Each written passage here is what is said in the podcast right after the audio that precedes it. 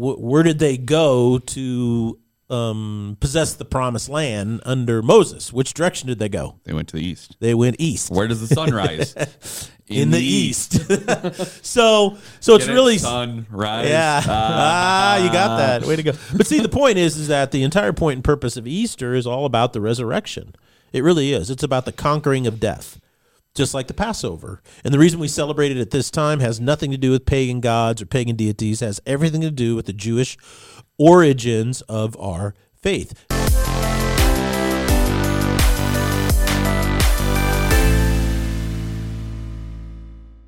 Ladies and gentlemen, welcome to the Salty Pastor Podcast, a podcast dedicated to helping you learn and grow in your faith. It is a journey of faith that you must go on. It is one that you're already on, whether you know it or not. You're either growing or You are on the journey. in your faith. And we want to be part of your growth plan. We want to get you all pumped Yes. up on your faith as we head into uh, Easter weekend and celebrating the resurrection of Yes. Jesus. And so here on the Salty Pod. Pastor podcast, we want to just encourage you. We want to challenge you. We want you to learn to critically think for yourself so you know what you believe and why you believe it. And my name is Jesse Maher. I'll be your host, but we cannot do this without the one, the only, the original salty pastor himself, Dr. Douglas Peake.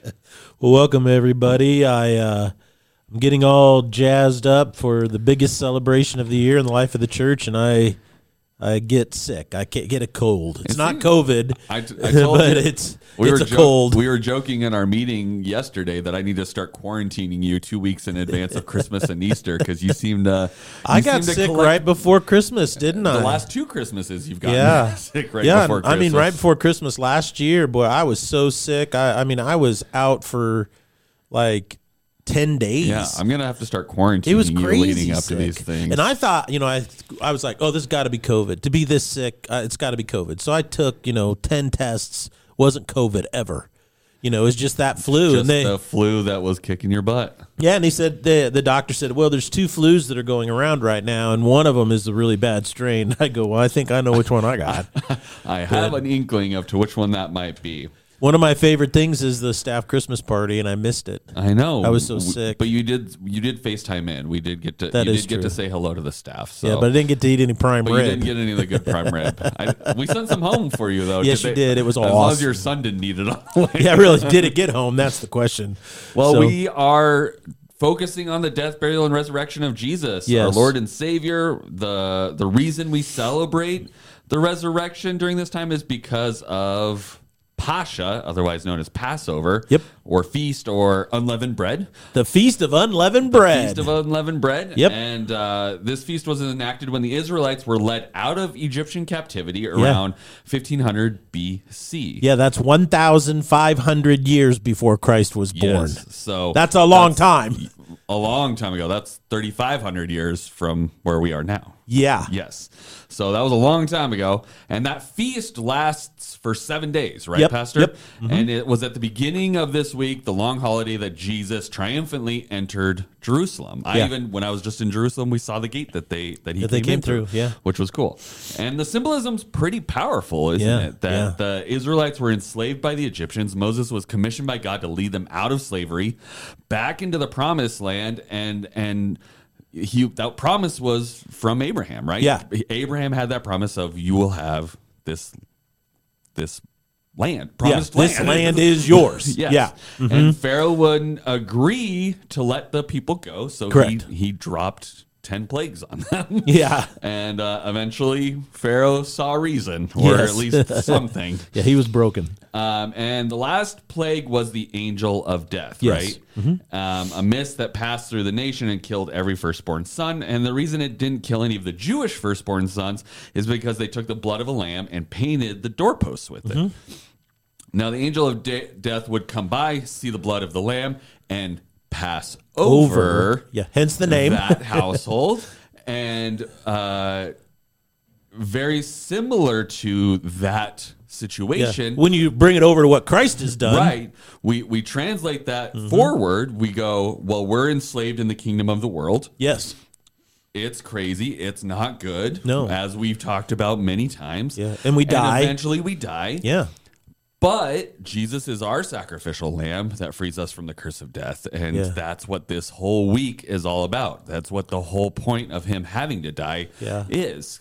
And that's what I think is so unique about the celebration is why we celebrate it right now is uh, because of this month. Well, it's actually the end of March. It's been we're on a solar calendar, right? Right. Back then they were on a lunar calendar. So they just basically tracked full moon down to the partial moon to the full moon. And the lunar calendar is off just a little bit. Right. And So they, they're into all that vernal equinoxes and stuff like that. So it it modulates, you know, within 7 days throughout the year. It's like, oh, the spring equinox is sometimes it's at the very end of March, sometimes in first of April, right? Right. So the first month in the Jewish ca- uh, calendar is Nisan. So Not the car. not the car. Okay. And what's really interesting about it is it is the beginning of spring. And one of the ways that they would always kind of track it is they would wait until the barley was completely ripe. So they'd plant barley, and then when the barley was completely ripe, then they would say, "Okay, spring has started." So it's kind of like the uh, groundhog for us, Yeah, right? It was just sort of exactly It'll be roughly around this. somewhere in there yeah Okay. and what was interesting about all of this is that um is that that's why we celebrate it now because jesus entered into jerusalem right? The last seven days of his life he entered into jerusalem on the first day of the feast of unleavened bread that sunday okay? Then that whole week is when he's teaching and preaching predominantly in the temple mount uh, a, a huge chunk of the gospels are dedicated to the last seven days of his life Right. and then I mean, that's where we get the story of him flipping tables in Yeah. the temple. He All of that happened He's there. cursing fig trees. Yeah. like, all that stuff's happening during these last seven days. oh right? yeah and all the big parables in matthew you know the parable of talents the parable of the ten virgins the parable of the i mean all of this teaching was going on and happening while at the same time he's teaching in the temple mount and the pharisees and sadducees the chief priests and the religious rulers are getting more angry with him right yeah. because this last week. So what's interesting is people go, uh, well, the reason why we celebrate it is because if, if you like get on the internet, YouTube Shorts or TikTok or stuff like that, there's no there's an endless stream of people saying that, well, Easter is a pagan thing because back in the sixth century there was a monk who wrote about Aostra, a pagan goddess that in the spring that we stole it from, blah blah blah blah blah. And they have similar things about Christmas, right? Like Yeah, the reason the it's on the 25th is because we're stealing the something equinox from the pagans and just trying to oh, rewrite their It's just absolute stupidity. I mean, it is just like it's not just fake news; it's fake stupid news. I mean, it is just not even good stupid. well, first of all, the entire argument breaks down, and in logic, it's called the law of derivation or, or the Genesis fallacy, and that is, oh, if I can say where this idea came from, then that proves it's wrong. Hmm. Well, no, because where did this monk in Aostra come from? So you can never go back far enough, right? Yeah, and yeah. and of course in scripture we go all the way back to Adam and Eve. So it, it doesn't matter. You know what I'm saying? It's like it's like the guy who uh you know says, "Wow, you know, the stock market in the last week is awesome. You really need to invest in the stock market, right?" And you go, Mm-hmm. "Oh, you look at one week and it shows it going up. It's all green and you're going, "Wow, I want to invest." And but a smart person says, "Okay, what's it done in the last month, the last 12 months, the last two years, three years, thing. five Yeah. years, and you look at it, and what it is is this giant goes off the cliff, right? And then it just slowly bips up from the bottom, and you're going, yeah, maybe now's not a good time. Maybe now's not a good time. See, it's all about perspective, and what intellectually uh, honest people do is they look at it completely. And, and the term Easter, you know, they always try to say, oh, it comes from this pagan god. No, it doesn't. It's so much older than that. It comes from an ancient, ancient word uh, that basically means east, right? So there's there's nothing fancy about the term Easter. It just means east. It's just east, you know, and you know Jerusalem, you know, of course, was east, you know, of so much that happened uh, uh, in the New Testament. The Israelites, you know, when they were uh, in slavery, where did they go to um, possess the promised land under Moses, which direction did they go? They went to the east. They went east. Where does the sun rise? in, the, east. so so it's it? really sunrise. yeah. Ah. ah, you got that. Way to go. But see, the point is, is that the entire point and purpose of Easter is all about the resurrection. It really is. It's about the conquering of death, just like the Passover. And the reason we celebrate it at this time has nothing to do with pagan gods or pagan deities. It has everything to do with the Jewish origins of our faith. Let's not forget, Jesus was what? Jewish. So the entire point and purpose is about the resurrection, and everything in the Old Testament is in there, not to tell us how to relate to God. This is what's really important that I try to try to articulate as often as possible, and that is a lot of people go to the Old Testament to figure out how we should relate to God. Mm. Okay. And there's a group of Christians called Seventh day Adventists, and they say, well, the Sabbath is on Saturday, right? Because that was mm-hmm. always the Jewish Saturday. So we need to do that. And what they realize is that the Old Testament is a part of the New Testament for no other reason than everything in it was a symbolic pointing to Jesus. Right. It has nothing to do with how we relate to God. We can only be in relationship with God through Jesus. Because otherwise, otherwise we just should be adhering to all the old rules, right? Like if Exactly. that's the Yeah. if that's the expectation, then there was no point in Jesus coming anyways, because we could have just we should have just kept living under Old Testament law. Yeah, and if you've read much of the New Testament, you realize that that was the biggest debate. You know, the very first council in Acts chapter 15 was to settle that very question. Do you have to become Jewish in order to be saved by Jesus? Right. And they said emphatically, no. Well, and we see that's that's one of the reasons Matthew's the first book in the New Testament, right? Is to be that bridge between the Old Testament and the New Testament, right? Because he talks a lot about, well, here's all the signs and here's all the prophecy and here's his lineage that all proves that he is what the Old Testament's been pointing to Exactly. the whole time. Even though Matthew's book wasn't necessarily the first one written, right? Like Correct. that wasn't his was not chronologically the first No. one created. But when they put the Bible together, like, well, this is the one that is the best bridge between old Exactly. and new, right? And Exactly. so they want to further cement that idea that the Old Testament matters, but it's not what you should be utilizing to relate to God. Like that is not exactly. The, that is not the way. you way need you to read it. No, it's really interesting because, well, you know, this is a side note, but a lot of people will talk and say, well, they take the Old Testament literally, you know, or they they take it too literally. And my c- counter to that is this: is that no, they don't take it literally enough. And I base this on it, was a really kind of uh, impactful thing for me in in interpretation is I was reading Galileo's defense to uh, he wrote a letter to Saint Bernardito Casalini or something like that. You know, a big Italian name. And what he said is he said the reason I know that the earth revolves around the sun is because the Bible teaches that. And he says the problem is is that the Ptolemies from the philosopher Ptolemy uh, who had become Christians, and that you know there was this long discipline in there in in the Catholic Church at that time. He said they're not interpreting the Bible literally enough. And and what I do is is I say here here's the issue, and that is is that Psalms is not written as a doctrinal book. It's a bunch of what songs. right. It's art. It's, It's basic. art. So just it's it's designed to evoke an emotion. And so you read it that way, not from the standpoint, oh, it's a doctrinal treatise on this. No, well, Romans was written for that, you know. Right. And Romans, quite frankly, is a little, you know, unless you're really into arguments and math, it's kind of boring, you know, until you really get into it. And then you go, oh, but it's critical. It's absolutely critical understanding what the gospel is all about. And so Genesis, is Genesis written to tell us this is exactly how God created the heavens and the earth step by step by step?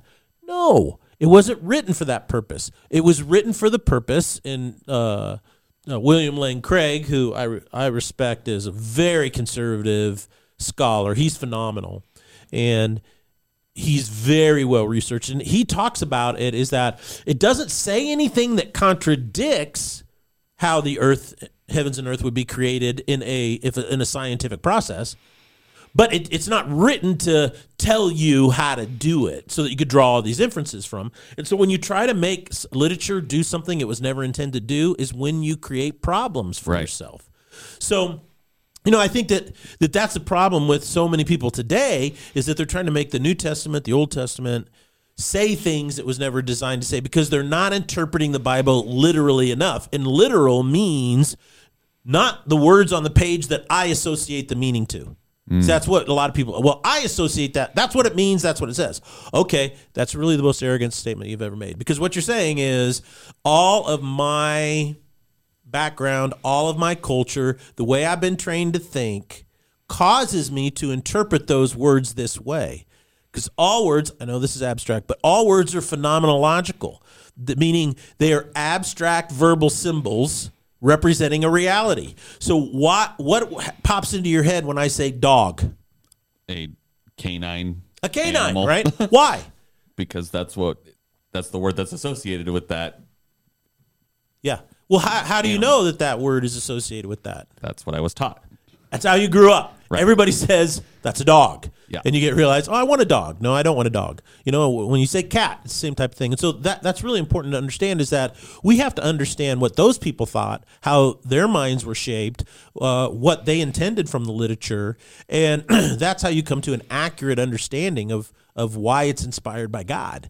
Is oh, this is exactly what they heard and how they believed it to mean, and that's why you know the passage that's most applicable to understanding the importance of uh, the resurrection is First Corinthians chapter fifteen. Okay. You know, we we see a lot of uh, the accounting in Matthew, Mark, Luke, and John, right? And how the people interacted with the event of him raising from the dead. But First Corinthians chapter 15 is the one that actually shows us the the, in, the why it's so significant The implications. the implications of it. You know, and if you look at like chapter uh, 15, verse 1 of the book of First Corinthians, it says this Now I make known to you, brothers and sisters, the gospel which I preach to you, which you have received, and in now which you stand. And it is through the gospel that you're saved. So, what is he saying? We are saved by a propositional truth, right? Mm-hmm. We're not saved because you got this right haircut, you learned the right words to say in some ceremony. There's not a, a tattoo you have to get. It's a propositional truth that you believe and internalize, mm-hmm. right? So it's called the gospel. Well, what is that? He goes, If you hold firmly to the word which I preached to you, otherwise you believed in vain. For I handed down to you as of first importance what I received. Do you know what he's saying? He goes, I didn't make this up. I got this from Jesus. Jesus gave it to me. I gave it to you. It's the gospel. What is the gospel? Here's a propositional truth. Number one, Christ died for our sins according to the scriptures. Now, when he's writing this, how many New Testament books were in existence and considered scriptures? None. Almost none. Right. They they're probably collecting the parts. Like Right. Timothy's probably running around gathering Yeah. all the things. Gathering his letters. But it's not. Yeah. It's probably not assembled at this point, right? Yeah, and I mean, I would say almost none of them were Right. written. Yeah, probably the earliest one was the Book of James, right? Right. That they say was kind of the Book of James, but yeah, this is so. So, what scriptures is he referencing? The Old Testament. The Old Testament. He says that Christ died for our sins. The Messiah. Notice how he says the Messiah died for our sins according to the scriptures. Notice how he doesn't say Jesus Christ. So he's using the term Christ, which is Messiah, which is prophesied over and over and over and over again in the New Testament. And Jewish people today who are Orthodox and follow Jesus believe in a Messiah. They still believe in a Messiah to this day. They just don't believe that Jesus was the Messiah. Right. See? So what happens is he goes, Now Jesus, this Messiah, was buried. So he died, then he was buried, and then he was raised on the third day. All of this according to the scripture. So the Old Testament points to this over and over again. He says, Then he appeared to Cephas, which was the nickname for Peter, who used to be Simon. So the apostle Peter. And when you read the account, you know, Peter was one of the first ones. As soon as the ladies came back and said something really weird's going on, then he sprinted down there to see what happens. And, you know, that's where the angel says, Why do you look for the living among the dead? You know? So so Peter then and then he appears to all of the 12 eventually. You can go in and read about how that played out. And then there's Doubting Thomas, you know, Right. who, who eventually says, Oh my goodness. After that, he appears to more than 500 brothers and sisters at one time. So, so over 500 followers of Christ, other than the apostles, right, see Jesus resurrected bodily from the dead. Then he goes on. Then he appears to James. Okay. Now, what James is he talking about? Okay. Oh, I'm sorry. After that, I, I skipped. Uh, he goes 500 brothers, most of whom remain until now, but some have fallen asleep. Basically, meaning they've died. Right. Right. He goes. Then he appeared to James. Right. So James saw him. Well, what James is he talking about? I believe here he's talking about his half brother who wrote the book of James, who was the lead pastor of the church in Jerusalem. Right. Right. Says, and I go. I, I don't think there's any better testimony in the world today than to have your own brother say you're the Messiah. Yeah, because you know the whole time he's growing up, he's probably like, yeah, uh-huh, sure, Yeah, sure, yeah. sure. Yeah, give me a break, Jesus. Give, Right? me, give me my piece of pie. Yes. You know, Mom, he didn't give me He's my cookie. me. You know, so and, and here James says that. So he goes, uh, then to all the apostles, and last of all, as to one untimely born, he appears to me as well. So he's referencing his the appearance of Jesus to him on the road On to the road Damascus. to Damascus. So the the main point here that is being made is that the resurrection is the gospel. See, the resurrection is the gospel. That is the good news. That is the news. Jesus died for our sins. He was buried and he was raised on the third day. He is the Messiah. He is everything that the Old Testament pointed to. He's everything that the New Testament talks about. It is the only way in which we are able to relate to God. You see, we the Old Testament cannot tell us how to relate to God. All it can tell us is that Jesus is who he said he was. And so now the New Testament says this is how you know and walk with God in Jesus Christ. What's happened to you when you come to know him? Now, there have been a number of theories over the years that have cropped up, uh, events in history uh, that have changed the world, but nothing like Jesus Christ and his resurrection. Um, some of the theories have tried to go back and discredit it. Uh, the earliest uh, critics of the resurrection of Jesus Christ went around saying, well, the disciples stole the body. Okay, they stole the body. That's what happened. So nobody really saw Jesus. Well, this, of course, has fallen apart. I mean, this fell apart in the first couple centuries, really quite earlier, because number one, all the Roman guards would have been executed because they were guarding it. If that would have happened, you know, then they would have been executed. Okay.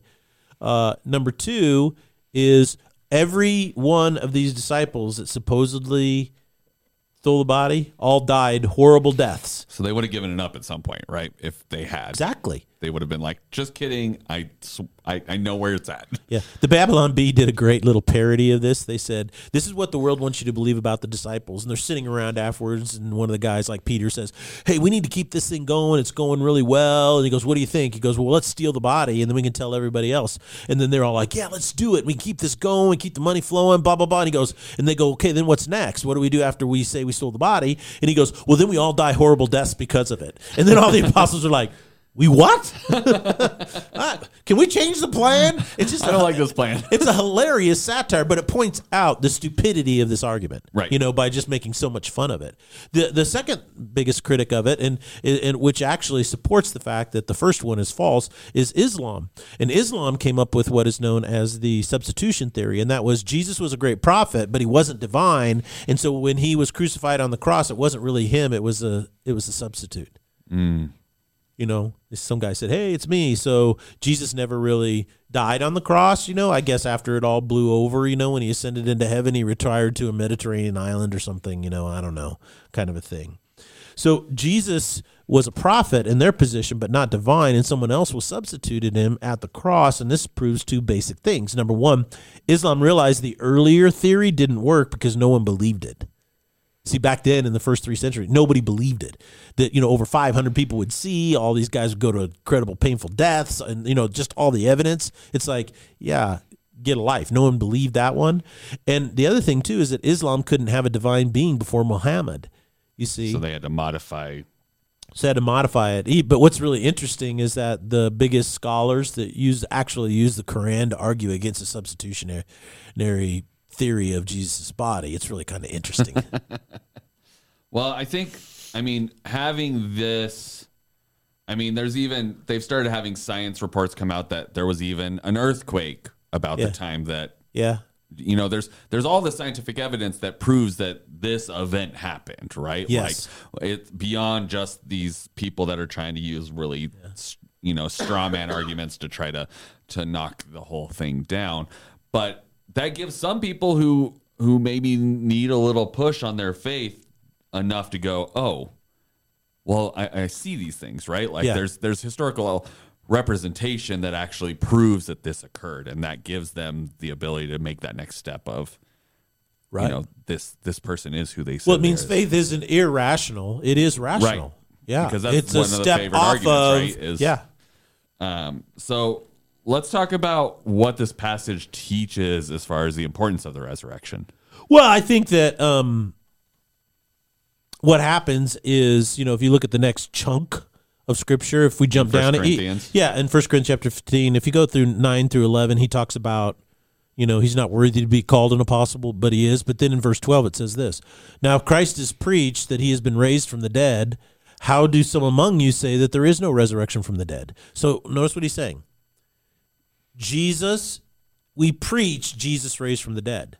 So you can't say Jesus raised from the dead and saved us, but nobody else raises from the dead. There's no afterlife. Mm. That doesn't make any sense.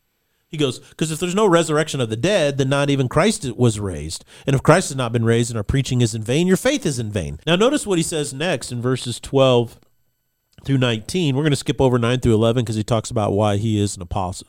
Why he deserve he doesn't deserve to be an apostle, but he is. It says, Now, if Christ is preached, then he has been raised from the dead.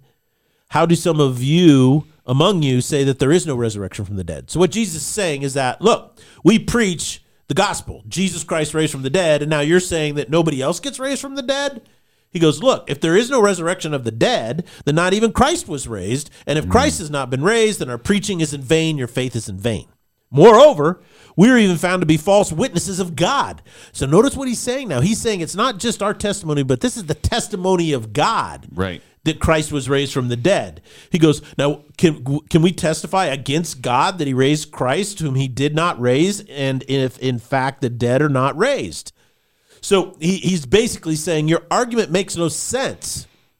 Verse 16 he goes, Look, if the dead are not raised, then not even Christ has been raised. And if Christ has not been raised, your faith is worthless. You are still in your sins. Now, this is a really big deal that most people gloss over in America today, and why their faith has no power, and why their faith is not transformational, and why their faith doesn't sustain them when they need it to be strong. And this is why we're here to say we're not here to tell you what to think. We want you to think for yourself and strengthen your own faith. And here's the critical point. He says, if Christ has not been raised, your faith is worthless. So the resurrection is what gives your faith power. Mm. Okay? It all comes from the resurrection. And he goes, the reason why it gives you power is because it frees you from what? Your sins. He says, therefore, or then also, those who have fallen asleep in Christ have perished. And if we have hoped in Christ only in this life, we of everyone else are most to be pitied. He says, following Christ just for this life and nothing else is a pitiful existence because it doesn't make any the sense. same it's the same argument of let's go steal the bodies so Yeah. we can go suffer right Suffer and die. Yeah. Yeah. That's crazy. Here's the implications. If we cannot be redeemed from death, then there is no redemption here in this life. Notice what he's saying is that the biggest problem is death. And so if, if he can redeem you through the resurrection from death, then that means he can redeem you from anything else in this mm-hmm. life. And so the resurrection is all the power of the resurrection is redemption. It's about second chances. Notice the phrase, you would be stuck still in your sins. And this is a really, really big deal for those early followers of Christ, the people who would have read this for the very first time. You see, everybody who was Jewish who was reading this was raised in a culture that revolved around the issue of absolution.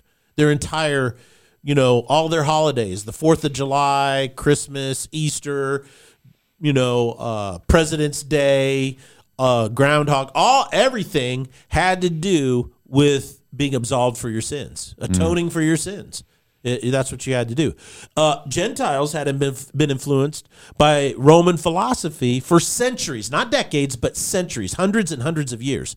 Their entire society was built on social status, hierarchies, and victory. There's no trophy for second place, and the whole thing was is that you reward your friends and punish your enemies, and you have to get victories. That's the whole point. Accolades, they called them. Right. That's the only way you can move up in society. And if you lost, you went down. You were punished for it. So this is why having your past, according to Paul, is so critically important to be atoned for. You need to atone for the past.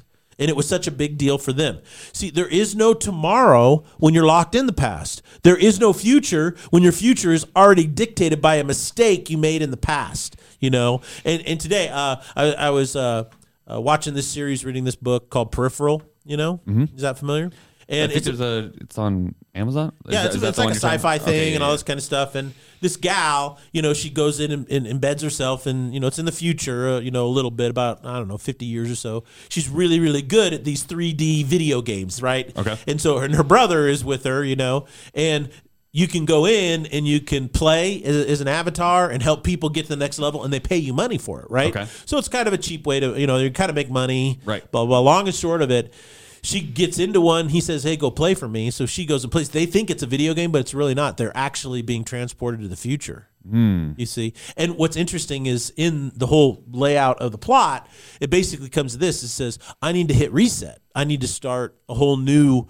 future timeline and the person says why and she says well I, it's a soft lock i think is what she says and, and that means early on in the game when you first start playing you make a fatal error that you're not aware of that no matter how much you play you lose You can't progress. You right? can't progress. Like you're stuck. I, I mean, this has happened to me. I'm a, I'm a gamer. I've played. Like you, sometimes it's a glitch. Most of the time, it's you made bad choices at some point, and Yeah. so it keeps you from being able to either complete the game or get the best things. Like you've locked yourself out of that option. Like you're you literally just can't go anywhere. Mm-hmm. and like, you can't go back and fix it No, like you You're you have to reset the game. yeah Like, you have to get a new person a new yeah, avatar have to restart the game the whole thing. Yeah, like you're exactly. just stuck in where you're at, and usually you just have to turn the thing off and. and that's your life without the resurrection you're absolutely and unequivocally stuck and that's why jesus comes in and he says look i don't want to go back and fix your avatar and the mistake you made earlier to try to just get a better thing. We're going to shut this whole thing down and we're going to reboot it. And it's like being born again. It's going from death mm. to life. And now you know right? You're not stuck in your trans your, your transgressions and sins you don't have a soft lock. You haven't been locked into this world. And that's the whole point of this is that people get locked into this world and they don't know how to escape it, mm. even though they're still living here. And that's why it all comes down to the kingdom. Notice what he says in verse 20. Here's the fact Christ has been raised from the dead. Okay? It's a fact. The first fruits of those who are asleep. For since by a man death came, by a man also came the resurrection of the dead. For as in Adam all die, so also in Christ all will be made alive. Notice what he's saying is that Adam brought evil into the world. One man brings it in, ruins it for everybody, right? Right. That's the soft lock. And he goes, now no matter when you were born, no matter how hard you try, you can never be free from it, mm-hmm. right? He goes, but guess who enters into the game and says it's time to reboot? Jesus. Jesus. Yeah. And he's not bound because he's God. He's even greater than the creator of the game, right? He's the Lord overall. Because listen to what he says this. He goes, each in his own order. Christ the first fruits. After that, those are Christ's at his coming. So he's talking about the end. He goes, then comes the end when he hands over the kingdom to our God and Father when he has abolished all rule and authority and power. So what does he mean? He abolished. What he's saying is that right now we live in this kingdom, right? The kingdom of this world. And Jesus, his resurrection, is abolishing all rule and authority and power of that kingdom in your life. And he goes, verse 25, for he must reign until he has put all of his enemies under his feet. And the last enemy that will be abolished is what? Death. That's it. So he has put all things in subjection to under his feet. But when he says all things are put in subjection, it is clear that this excludes God the Father, who put all things in subjection to Jesus.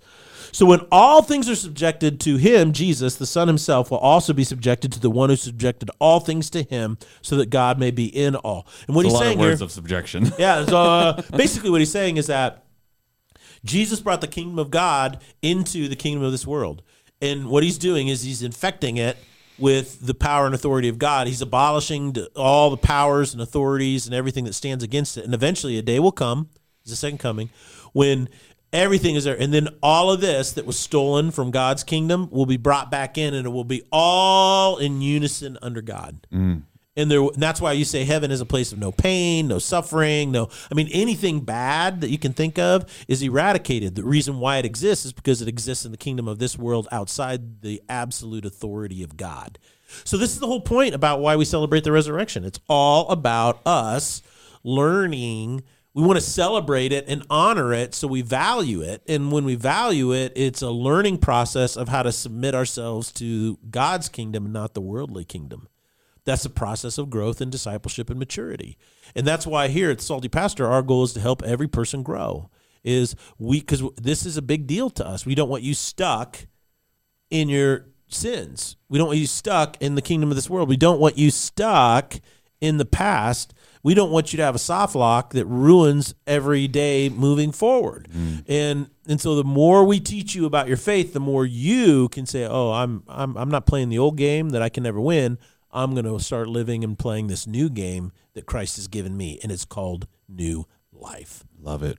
Thank you, Pastor, so much for sharing that with us. I'm excited to see what you talk about on Thursday as we head into uh, our Resurrection Weekend celebration. I'm sure you have a lot of thoughts of how this is applicable even today. and uh, I'm excited to hear all of those things and more. We've got a lot going on here at Foothills this week.